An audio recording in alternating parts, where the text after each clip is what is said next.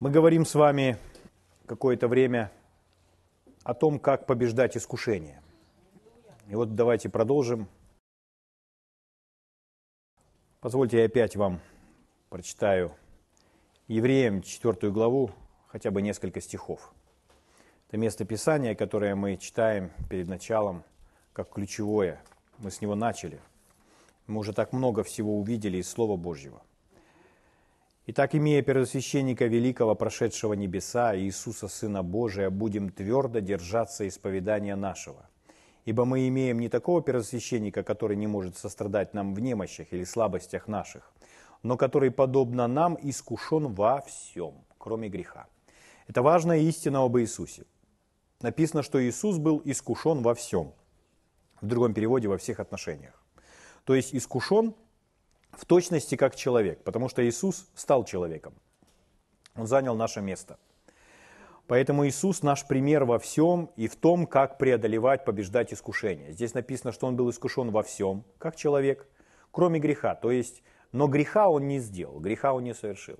Искушение имеет своей целью э, ввести человека в грех. То есть искушение – это давление. Человек находится в состоянии давления, чтобы совершить грех. И как неправильно поступить в искушение? Уступить искушению, пойти на его поводу. Но Иисус не пошел на поводу искушения, не уступил искушению в своей жизни, он не сделал греха. Ни одного греха не сделал. Он победил все искушения, какие только возможно. Поэтому Писание говорит, что он может также и искушаемым помочь. Слава Богу. Поэтому Иисус наш помощник в этом. И мы с вами будем смотреть на его пример – еще также и сегодня, чтобы увидеть, как нам вести себя э, в искушении. И если вы помните, то в прошлый раз мы отвечали себе на вопрос, как устоять в искушении. И вот для нас с вами такие шаги или советы, как правильно себя вести, или даже не советы, скорее, а заповеди, как действовать в искушении. Итак, когда я нахожусь в искушении, когда я оказался в искушении, как мне устоять? Самое первое, то, что мы с вами изучали в прошлый раз, это следовать за Духом Святым. Если мы будем с вами следовать за Духом Святым, то Дух Святой, ему видна вся картина. Он знает, где дьявол расставил ловушки, он проведет нас мимо этих ловушек. То есть он не поведет нас туда, где мы будем с вами искушаемы настолько, что нам будет сложно этому противостоять. Поэтому Он поведет нас в стороне, вдали от искушений. Слава Богу. Опять-таки, Он нас и подготовит к тому, чтобы мы были готовы к всему, что ожидает нас впереди. Аминь. Следующее, о чем мы с вами уже сказали, это э, второе, это избегать ситуаций и вещей, которые э, нас искушают. То есть держаться вдали, подальше от этого всего. Э, то есть нас ведет Божий Дух, и мы также сами с вами должны э, ну, бодрствовать и не ходить там, где не следует. Мы читали с вами места Писания такие из Ефесянам. Не давайте место дьяволу. То есть наша ответственность, чтобы дьяволу не позволять, не давать ему места в своей жизни. Другой перевод звучит «не давайте дьяволу никакой возможности работать». То есть, чтобы у, у дьявола не было возможности работать в нашей голове или в нашей жизни. Аминь. Аминь. Слава Богу. Хорошо. Давайте мы продолжим и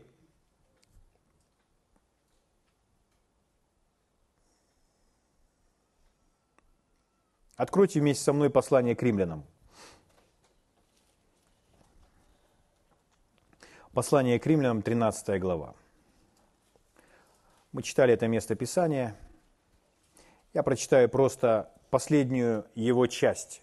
Послание к Римлянам, 13 глава, 14 стих. Вот последняя часть стиха. Здесь написано «Попечение о плоти не превращайте в похоти».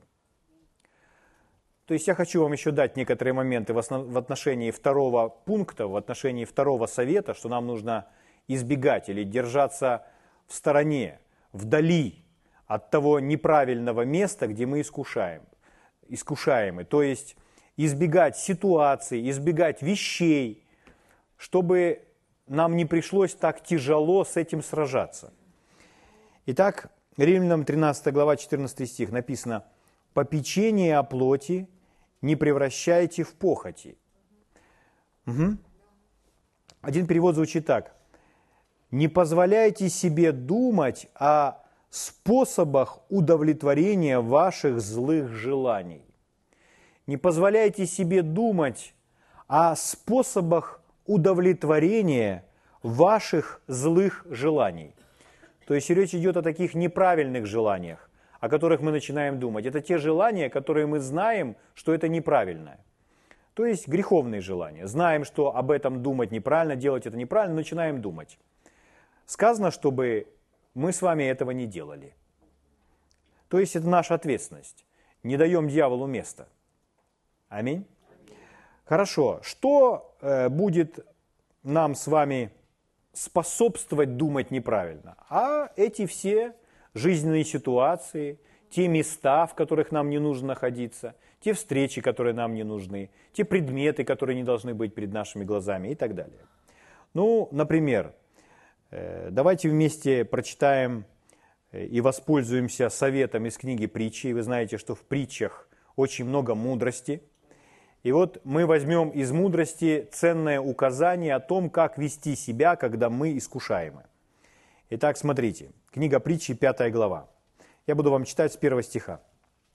Написано «Сын мой». 5 с первого стиха. Притчи 5.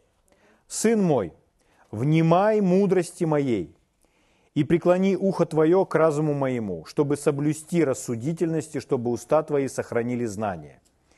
Ибо мед источают уста чужой жены, и мягче элея речи ее. Ну, это один из видов искушения, очень распространенный. Очень многие люди попадают в эту ловушку. То есть речь идет о блуде, о прелюбодеянии и так далее. Об удовлетворении своих э, сексуальных плотских похотей. Итак, ибо мед источают уста чужой жены, и мягче элея речи ее. Но последствия от нее горьки, как полынь, остры, как меч, обоюдоострый. Ноги ее не сходят к смерти. Видите, мы, мы понимаем, почему такая связь. Потому что там, где грех, там всегда смерть. Потому что возмездие за грех – смерть. Мы об этом уже знаем. Итак, э, ноги ее не сходят к смерти, стопы ее достигают преисподней. Если бы ты захотел постигнуть стезю жизни ее, то пути ее непостоянны, и ты не узнаешь их. Итак, дети, слушайте меня и не отступайте от слов уст моих. Итак, смотрите, он дает нам сейчас указания. Итак, дети, слушайте. И вот смотрите, восьмой стих. «Держи дальше от нее путь твой, и не подходи близко к двери дома ее». Вот, вот указание. Итак, держи подальше от нее путь твой и не подходи близко к двери дома ее. То есть это речь идет о таком парне, который просто вот берет и ходит по той дороге. Вот ходит по той дороге, а утром прошел, в обед прошел, и все высматривает, выйдет ли она. Угу. Так здесь сказано, не нужно этого делать. Смотрите, как другой перевод звучит. Держись от нее подальше, не приближайся к двери ее дома. Еще один перевод.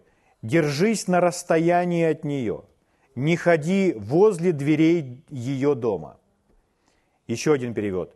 Держи дистанцию от такой женщины. Обязательно держись подальше от ее дома. Обязательно держись подальше от ее дома. Обязательно держись подальше от ее дома. То есть мы сказали, мы следуем за Духом Святым, но второе – наша ответственность. Мы знаем правила. Нам не нужно подвергать себя трудностям самостоятельно, таким, что мы приводим себя в то место, в котором мы не должны находиться. Сами ввергаем себя в ту ситуацию, в которой ну, мы могли бы избежать ее просто. И этого всего не могло бы и не быть перед нашими глазами, и мы могли не слышать всех тех слов. Правда? Поэтому еще раз этот перевод последний прочитаю. Держи дистанцию от такой женщины. Обязательно держись подальше от ее дома. Угу. Итак, друзья мои, если вы искушаемы выпить, Держитесь подальше от того места, где люди выпивают. Это так очевидно, правда? Легко противостоять искушению выпить там, где нет алкоголя. То есть, если нет алкоголя, нетрудно и противостоять. Это же понятно.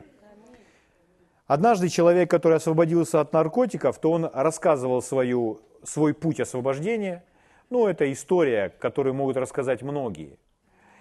Но этот человек, рассказывая, говорил, конечно же, я уделял время Слову Божьему, я над Божьим Словом размышлял, я доверял Богу, я стоял в Божьем Слове. Но одно из самых ключевых моментов, ключевых условий, которые я совершил, э, чтобы получить освобождение. Я расстался со всеми своими друзьями. И я с ними больше не встречался. Имеется в виду старые друзья. Я с ними больше не встречался, я с ними не договаривался о встрече, я держался от них подальше. Это был ключевой момент для того, чтобы не быть искушаемым, вернуться к прежнему образу жизни. Угу. В Библии есть рассказ о том, это тоже в книге притч, целая история. Вы дома ее прочитаете целиком, я вам буквально только первые главы, не буду на собрании читать ее целиком. Э, рассказ о том, как молодой человек попался. И там написано очень подробно. Это в книге притчи в 7 главе есть такая история. Как молодой человек попался. Ну, здесь не выпивка, не наркотики, здесь опять женщина. И вот здесь написано, книга притчи, 7 глава, 6 стиха читаю. «Вот однажды смотрел я в окно дома своего сквозь решетку мою». Итак, понимаете, да? Сидит автор книги притч, смотрит в окно и наблюдает такую картину. И увидел среди неопытных, дальше, заметил между молодыми, видите, как характеризован этот человек, неопытный, молодой, заметил между молодыми людьми неразумного юношу. Здесь он назван неразумный юноша. Следующий стих переходившего площадь близ угла ее и шедшего по дороге к дому ее. Ну, в контексте вы увидите, что речь идет о жене чужой. То есть она – это та женщина. Поэтому он, куда он шел? Смотрите, он проходил по площади вблизи угла ее и шедшего по дороге к дому ее. Угу. Та же самая ошибка. Дальше вы читаете, там целая история, как он попался. Ему просто не нужно было там ходить. Поэтому еще раз, наш второй с вами пункт. Держаться подальше, то есть избегать ситуаций и вещей, которые нас с вами искушают. Аминь. Мы с вами живем в такое время, когда на каждом шагу может быть что-то, что провоцирует нас пойти по неправильному пути, то есть согрешить. Угу.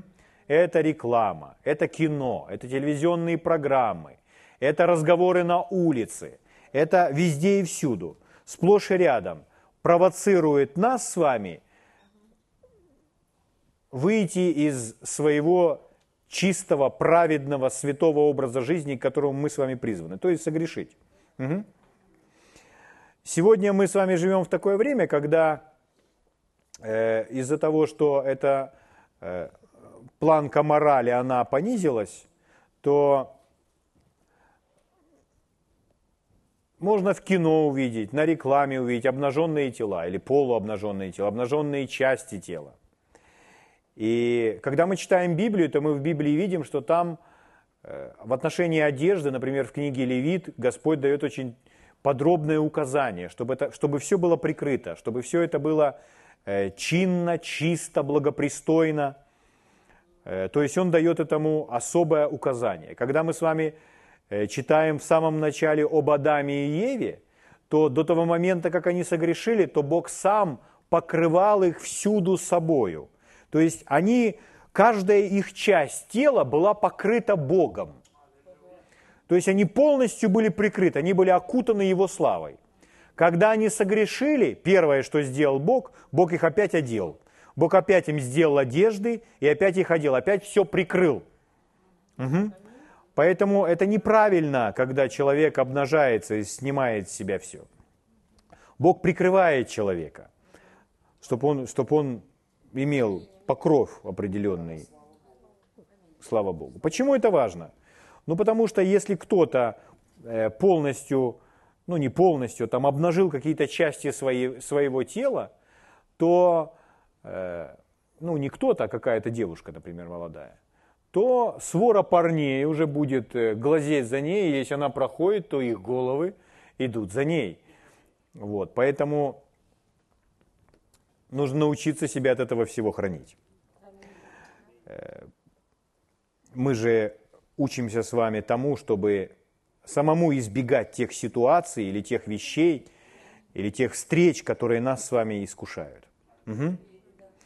Дело в том, что э, глупо думать, что мы с вами можем смотреть на все подряд и не быть искушаемыми. Так это не работает. Неважно, кто мы такие, что мы знаем, в любом случае, то, что мы с вами видим, то, что мы с вами слышим, является источником наших последующих желаний. Поэтому это будет питать, кормить наши желания. Поэтому думать, что мне можно это посмотреть, мне можно это послушать, и это пройдет мимо, это ошибка, это глупо. Это родит в нас желание, будет их кормить, питать, и нам будет потом сложно с ними бороться, поэтому лучше зарезать на корне. Иисус так говорил, бодрствуйте и молитесь, чтобы не впасть в искушение. Помните, да? То есть молитесь, но первая часть бодрствуйте, в другом переводе наблюдайте. Будьте внимательны. То есть о чем идет речь? То есть, э, ну, не открывайте дверь, держитесь подальше от того, что искушает. То есть будьте внимательны и молитесь. Бодрствуйте и молитесь. Будьте на чеку и молитесь. Не позволяйте этим неправильным ситуациям просто приходить в вашу жизнь. Избегайте их. Аминь. Это когда мы с вами знаем, что это неправильно, такая ситуация, что мы знаем, что это неправильно. Но все равно наше тело и необновленная часть нашего ума, он желает на это все смотреть, это все слышать.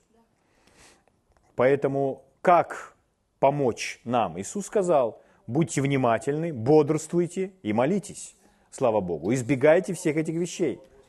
Угу. Истина заключается в том, дорогие мои возлюбленные, что наркотики, например, наркотики, Почему люди употребляют наркотики? Из-за удовольствия, из-за наслаждения. Наркотики – это не самое высшее наслаждение в жизни. То есть наркотики – это не есть самое высшее переживание, жизненный опыт, ну, переживание, которое человек мог переживать в своей жизни. Не наркотики – Давайте я продлю вам этот список, я перечислю все, что только можно перечислить. Итак, самым высшим удовлетворением, наслаждением, переживанием в жизни не являются наркотики, не является секс и сексуальные отношения. Также не является обладание большим количеством денег, самым высшим наслаждением в жизни самым высшим переживанием жизни. Обладание большим количеством вещей разных, потом прекрасных домов в разных местах. Это не есть наивысшее переживание в жизни, которому стоит посвятить всю свою жизнь и стремиться. Вы спросите, а что же самое наивысшее переживание в жизни? Какой опыт самый желанный, самый высокий в жизни? Я вам скажу какой. Это Божья любовь. Ничего выше, чем Божья любовь, не существует. Вот наивысшее переживание, к которому нужно стремиться. Когда мы это знаем, мы с вами понимаем, что не нужно растрачивать свою жизнь впустую. Аминь. Слава Богу. Давайте по этому поводу откроем 1 Коринфянам еще в 7 главе некоторые разберем моменты, чтобы у нас было правильное понимания того, о чем здесь идет речь. 1 Коринфянам, 1 Коринфянам, 7 глава, с первого стиха. Вы знаете, что здесь э, Павел пишет указания о, о браке, о безбрачии, о разводах, ну, обо всем, что связано с супружеской и безбрачной жизнью. И вот первое послание Коринфянам, 7 глава, с первого стиха. Ну и перед этим я вам еще раз хочу повторить. Сексуальные отношения не есть самое высшее наслаждение и переживание в жизни человека. Немного аминь, но ничего. Итак, смотрите.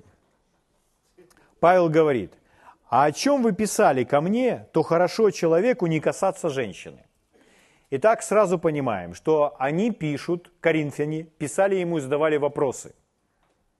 Поэтому то, что будет говориться ниже, это ответ на их вопросы. Угу. Итак, он отвечает на их вопрос. А какой вопрос? Они его спрашивали о том, чтобы не касаться женщин. Ну что значит не касаться женщин? Они подразумевают не просто дотронуться до женщины, а подразумеваются интимные сексуальные отношения с женщиной. И вот они спрашивают, а хорошо ли не иметь интимных отношений? Конечно же, они подразумевают интимные отношения в браке. Они не имеют в виду где-то, они имеют в виду в браке. Но о чем идет речь? Они задают ему вопросы о безбрачии.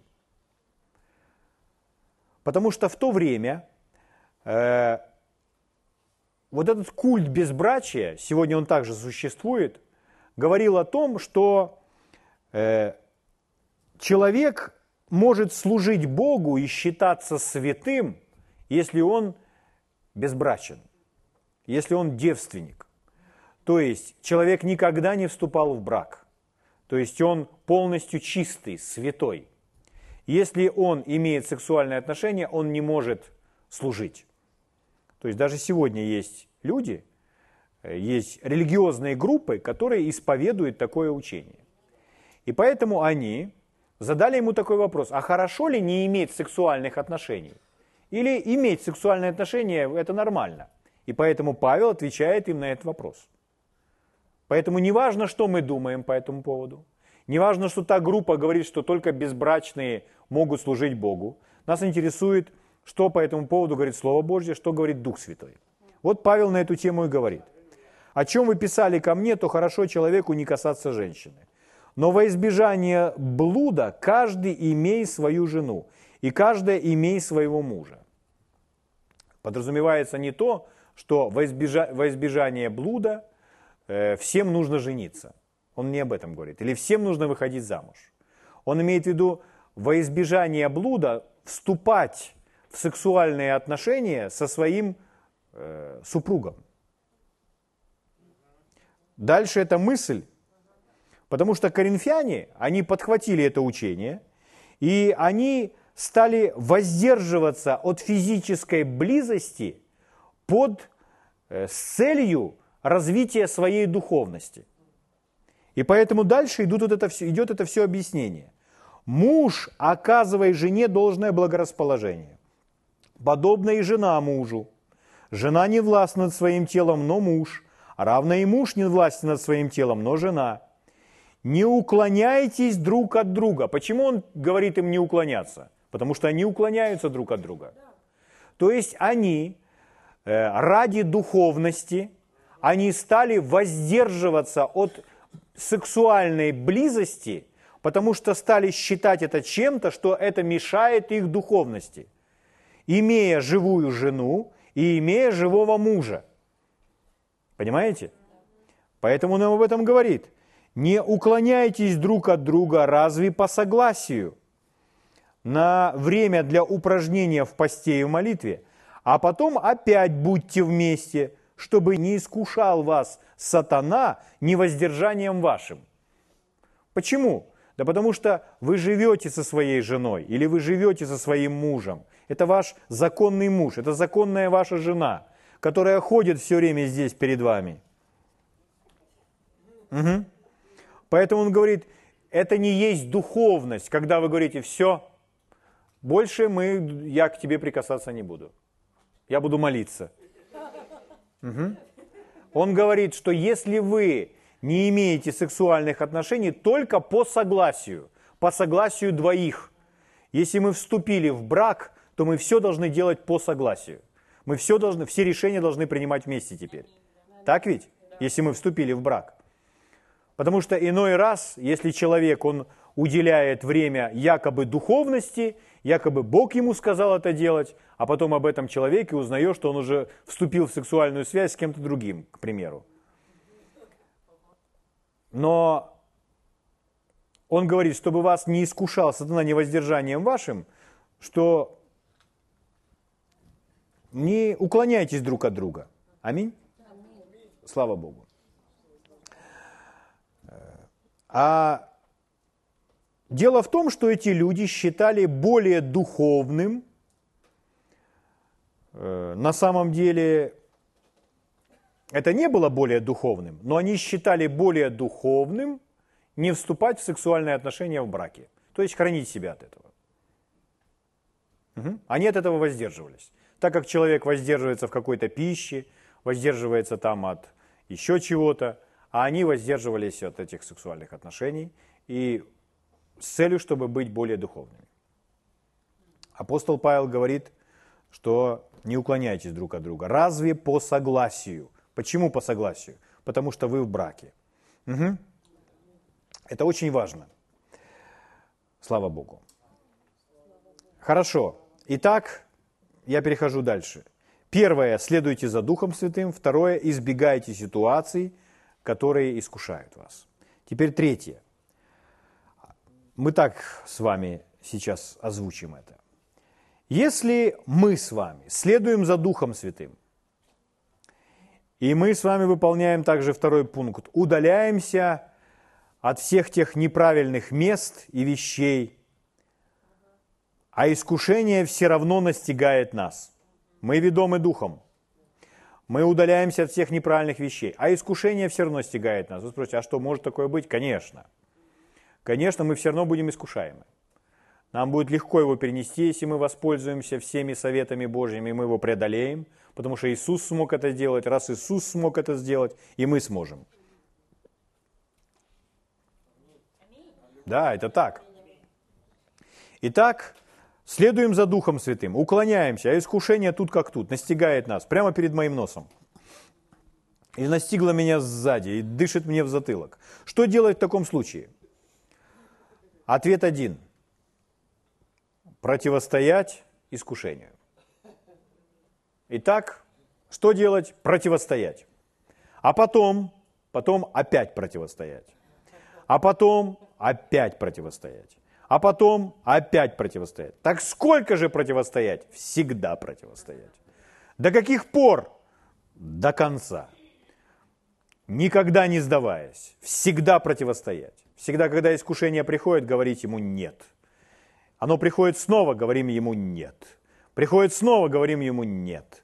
Потому что дьявол может в течение дня приносить одни и те же мысли, одно и то же давление тысячи раз. И мы тысячи раз должны сказать ему «нет». Слава Богу. Вы слышите, о чем я буду сейчас говорить? Итак, у нас с вами есть основной пример, ключевой пример, как противостоять искушению. Это наш Господь Иисус. И в этом примере для нас все удивительные секреты. Мы в точности должны действовать по примеру Иисуса. Как Он противостоял искушению, так и мы должны по Его примеру противостоять искушению. Угу. Прежде всего, слово «противостоять», то, которое мы используем, «противостоять», ну, то, как оно устроено. Оно означает, если кому-то непонятно, что значит противостоять, то я вам скажу другими словами, стоять против – Противостоять это значит стоять упорно против чего-то. В данном случае против греха. Аминь. Сражаясь. Итак, давайте мы посмотрим Евангелие от Луки, 4 глава.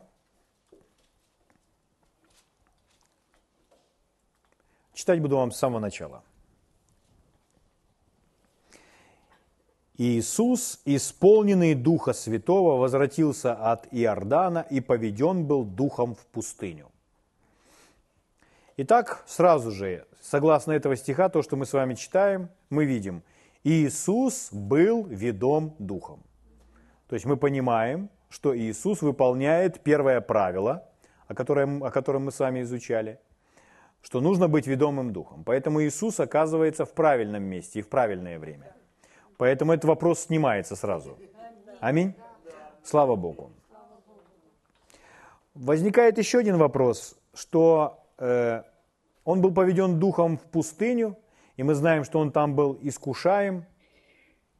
И мы задаем себе вопрос, почему он был искушаем именно, именно с этого момента? Почему, после каких событий на, на него взвалился, пришел в его жизнь дьявол? Дьявол сам пришел на то место и начал искушать Иисуса. После чего это случилось? Э, почему э, именно в этот момент? Вы знаете, выше написано, Иисус был помазан. На Иисуса снизошел Дух Святой. И дьявол, он панически боится помазания. Поэтому с того момента, как Иисус был помазан, а вы знаете, какую роль выполняет помазание? Помазание снимает ермо, иго, разрушает это ермо, уничтожает его. Скажите, а кто специалист по наложению этого ерма и вообще кто этим занимается? Это делает дьявол. Поэтому это все по его душу. Поэтому дьявол панически боится помазания из-за того, что оно его уничтожает. Поэтому с этого момента он и пришел с Иисусом вести свою борьбу. Он начал оказывать на, его, на него давление, чтобы Иисус согрешил. Угу. Вы знаете, Иисус говорил, что э, Он изгоняет бесов перстом Божьим. Перстом, ну это старое слово, сегодня мы говорим не персты, а пальцы. То есть э, Иисус говорит, я Божьим пальцем изгоняю бесов. То есть речь идет о затрате силы. Потому что Библия рассказывает нам о руке Божьей, о руке, которая не сократилась, чтобы спасать. И Библия также говорит нам в данном случае о персте или о пальце. Библия говорит нам о мышце Господней. То есть есть мышцы, есть рука, есть палец. Мы понимаем, что сила пальца не такая, как сила руки. Рука, она сильнее, чем палец. Но на изгнание бесов Иисусу потребовался Божий палец, сила Божьего пальца. Угу. То есть бесы сравниваются, и все эти слуги дьявола сравниваются с мухами, а дьявол князем мух вы э, му, муху, э, вы не затрачиваете силу руки, чтобы ее уничтожить. Вам достаточно ее пальцем шлепнуть, сделать такой щелбанчик, и она будет, и она кончится. Аминь. Поэтому смотрите, как интересно. Когда Иисус пришел в то место, там, где был Гадаринский бесноватый, помните? Это человек, который имел в себе множество бесов, целый легион, множество – но Иисус там, он не паникует. Этот человек там э, людей пугал, там его цепями связывали разные. Он в гробах жил, голый, одежду на себе всю порвал. Помните? Но когда Иисус повстречался ему, Иисус не паникует, не бежит от него, совершенно спокоен. Иисус не бросился с ним в схватку никакую.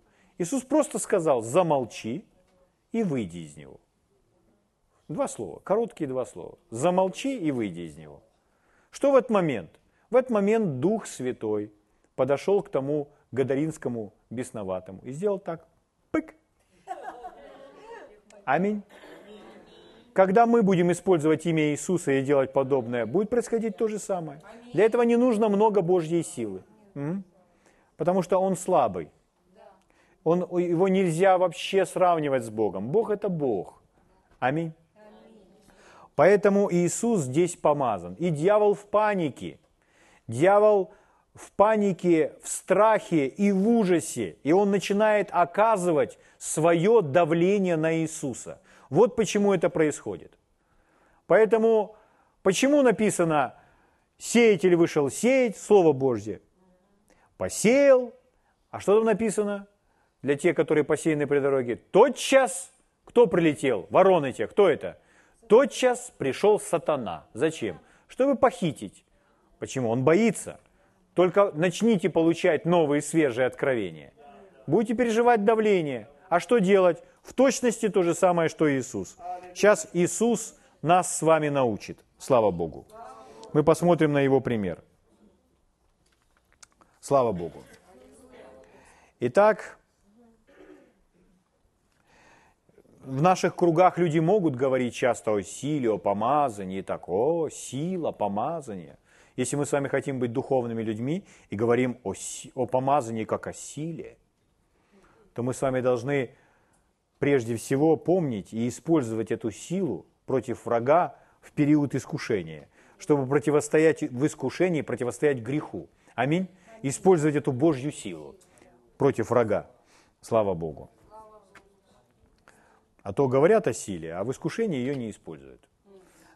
А мы с вами должны использовать. Хорошо, второй стих. Там 40 дней он был искушаем от дьявола. 40 дней был искушаем от дьявола. Матфей, когда описывает нам эту историю, он пишет так. «Приступил к нему искуситель». То есть то, о чем мы с вами говорили. Пришел дьявол. Приступил к нему искуситель. Кто искуситель? Дьявол. Угу. Это дьявол делает. Дьявол навязывает все то, что он навязывал в Эдемском саду Еве, а здесь вот Иисус. Итак, приступил к нему дьявол, у нас написано, он был искушаем от дьявола и ничего не ел в эти дни, а по прошествии их напоследок взалкал. Очень интересное утверждение. Задается вопрос, Иисус был в пустыне, и почему он не ел? То есть, почему он был в этом посте? Пост мы это называем, воздержание от пищи в данном случае. Иисус не ел, потому что Он держал под контролем свою плоть. Иисус знает, что тело или наша плоть – это наше слабое звено во всей цепочке. Слабое звено. И поэтому его нужно держать под контролем, чтобы не плоть указывала нам, что делать, а чтобы мы указывали плоти, что делать.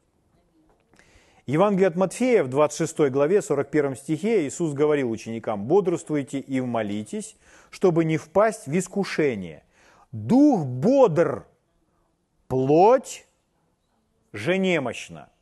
Итак, это дух бодрый, это дух сильный и должен главенствовать в нашей жизни, а плоть, она немощна. Угу.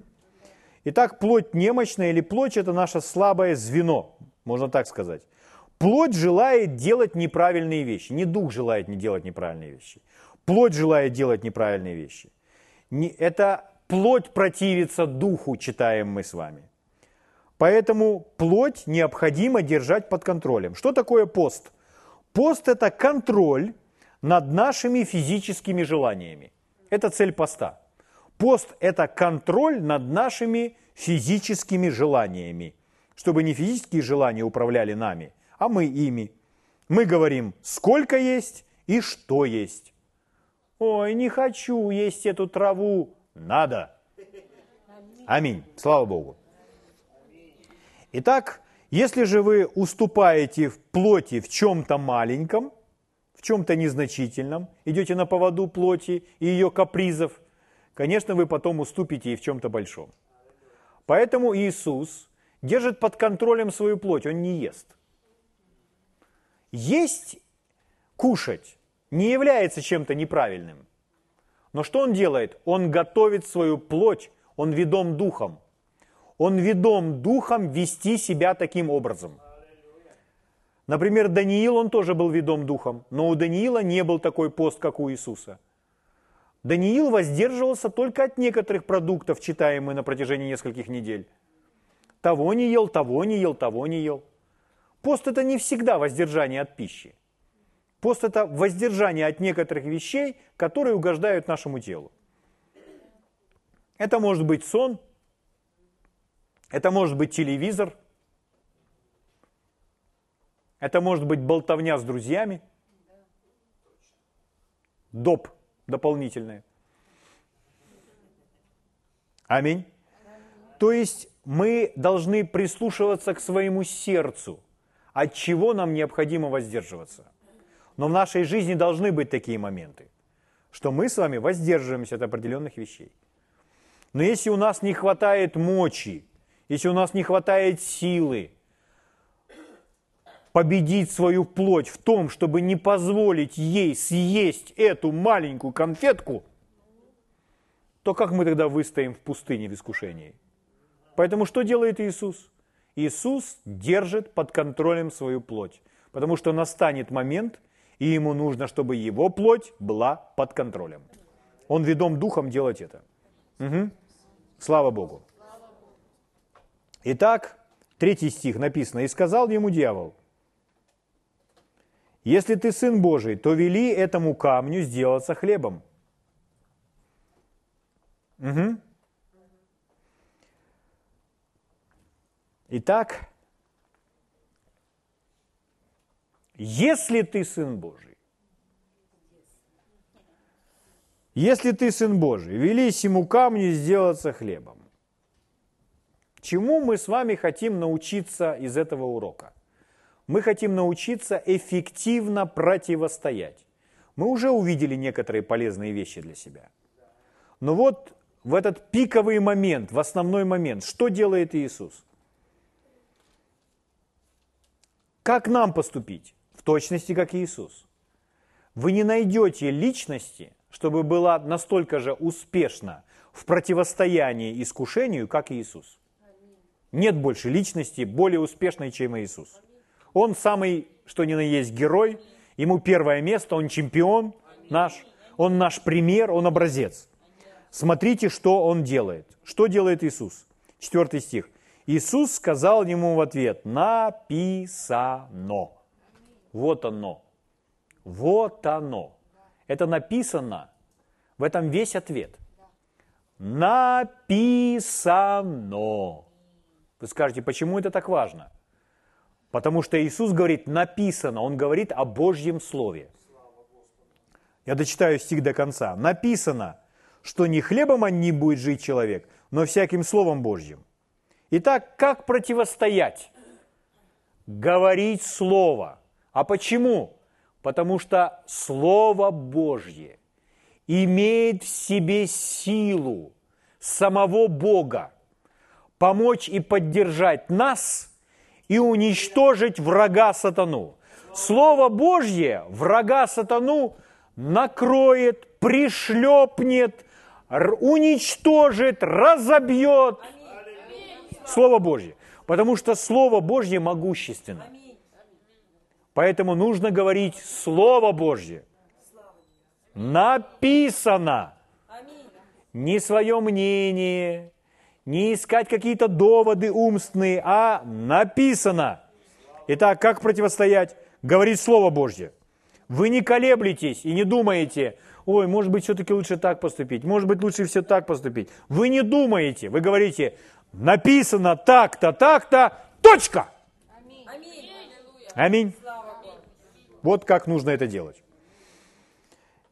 Дух Святой в этот момент наш помощник, и Он напомнит нам необходимое слово. Аминь. То слово, которое нам необходимо.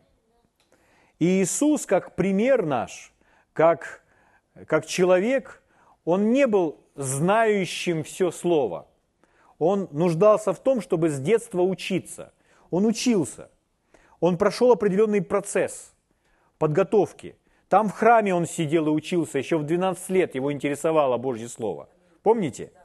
Поэтому мы с вами тоже должны делать то же самое. Мы должны э, каждую, всю свою жизнь, каждый день своей жизни посвящать Слову. У нас каждый день должна быть Библия. Правда? Нужно к ней обращаться снова и снова. И читать, цитировать все то, что необходимо нам учить, изучать, цитировать, опять-таки быть ведомыми духом.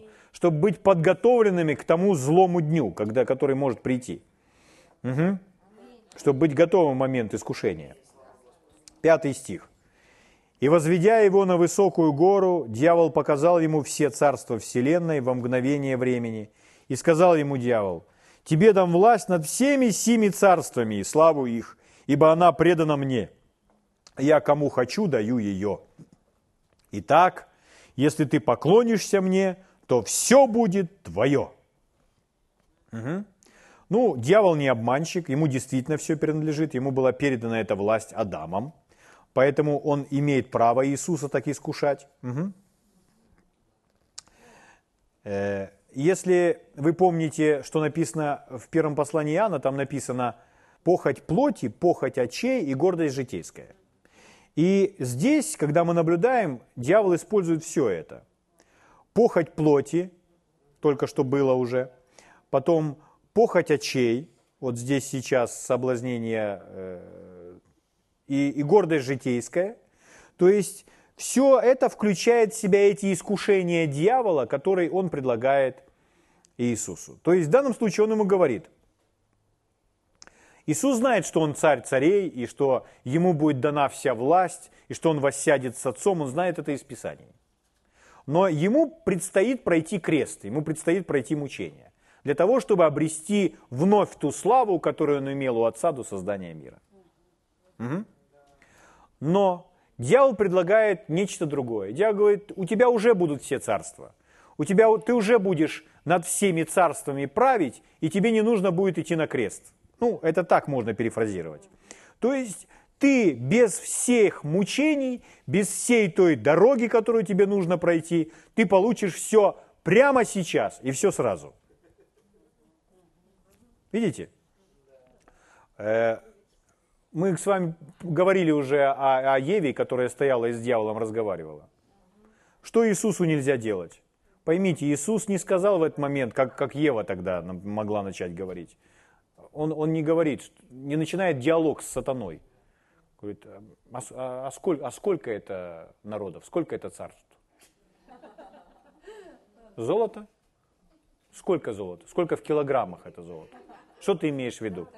То есть нет, он, он не говорит на эту тему, он не пытается узнать больше деталей. Угу. Что делает Иисус? Иисус сказал ему в ответ, отойди от меня, сатана. Дальше написано, написано. Опять цитирует Божье Слово. Пришлепнет сейчас его Божьим Словом. И себе поможет Божьим Словом. Господу Богу твоему поклоняйся и Ему одному служи.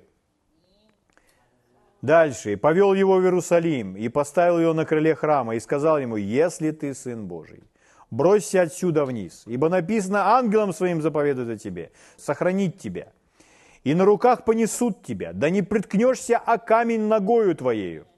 Иными словами, дьявол говорит, ты же веришь в 90-й псалом? Я верю. А ну докажи, что ты веришь. Докажи, что ты веришь в 90-й псалом. И дьявол продолжает. Ну, если ты веришь в 90-й псалом, вот ты сейчас стоишь на крыле храма. Но в Писании же написано, в Библии, смотри, смотри, в Библии написано, что написано в Библии? Что если ты споткнешься, упадешь, то он заповедает ангелам охранять тебя. Они тебя понесут на своих руках. И дьявол говорит, прыгни. Угу. Диалог следующий. Но он же сказал, что ангелы тебя понесут, поэтому прыгай.